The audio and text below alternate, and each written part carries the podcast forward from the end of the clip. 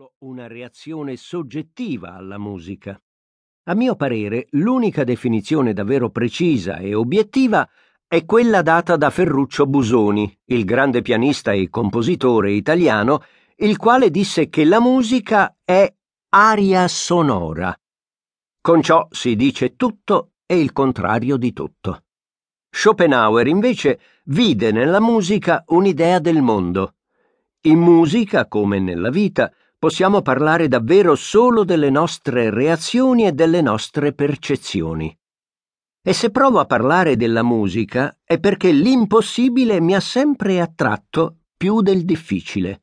Non fosse altro perché tentare l'impossibile è, per definizione, un'avventura e mi comunica una sensazione di energia che trovo assai attraente. Inoltre c'è il vantaggio che il fallimento non solo appare tollerabile, ma è addirittura previsto. Quindi tenterò l'impossibile e cercherò di individuare alcuni collegamenti fra l'inesprimibile contenuto della musica e l'inesprimibile contenuto della vita. La musica, dopo tutto, cos'è se non una successione di bei suoni?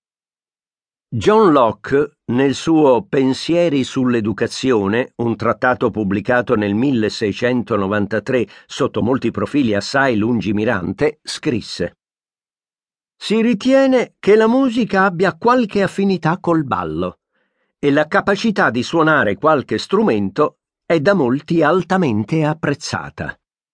Ma per acquistare una abilità anche solamente mediocre si richiede che il giovane vi si dedichi molto tempo e poi ciò lo induce spesso a frequentare compagnie poco adatte, sicché molti pensano che alla musica sia meglio rinunciare. E così raramente ho sentito lodare o stimare qualche uomo d'affari o di talento per la sua eccellenza in quest'arte che io le assegnerei l'ultimo posto fra tutti quelli che si possono includere nell'elenco degli ornamenti sociali. Ancora oggi la musica è spesso trascurata nelle nostre riflessioni sull'educazione. Forse è qualcosa di più che un ascolto piacevole o eccitante. Forse è qualcosa che con la sua potenza ed eloquenza fornisce strumenti straordinari con cui alleviare la nostra esistenza e la fatica del vivere quotidiano? Certo, molti amano tornare a casa dopo una lunga giornata di lavoro e mettere un CD per dimenticare i problemi. Tuttavia sono convinto che la musica ci dia anche un altro strumento di gran lunga più prezioso, grazie al quale possiamo imparare qualcosa di noi, della società della politica, in poche parole qualcosa che riguarda l'essere umano. Aristotele, quasi duemila anni prima di Locke, teneva in grandissima considerazione la musica, giudicandola un contributo prezioso all'educazione dei giovani.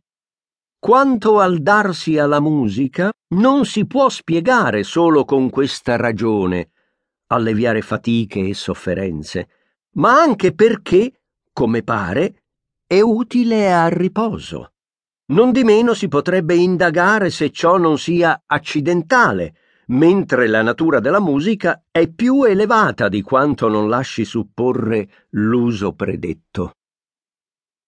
In realtà, nei ritmi e nei canti vi sono rappresentazioni quanto mai vicine alla realtà, d'ira e mitezza, e anche di coraggio e di temperanza, e di tutti i loro opposti e delle altre qualità morali.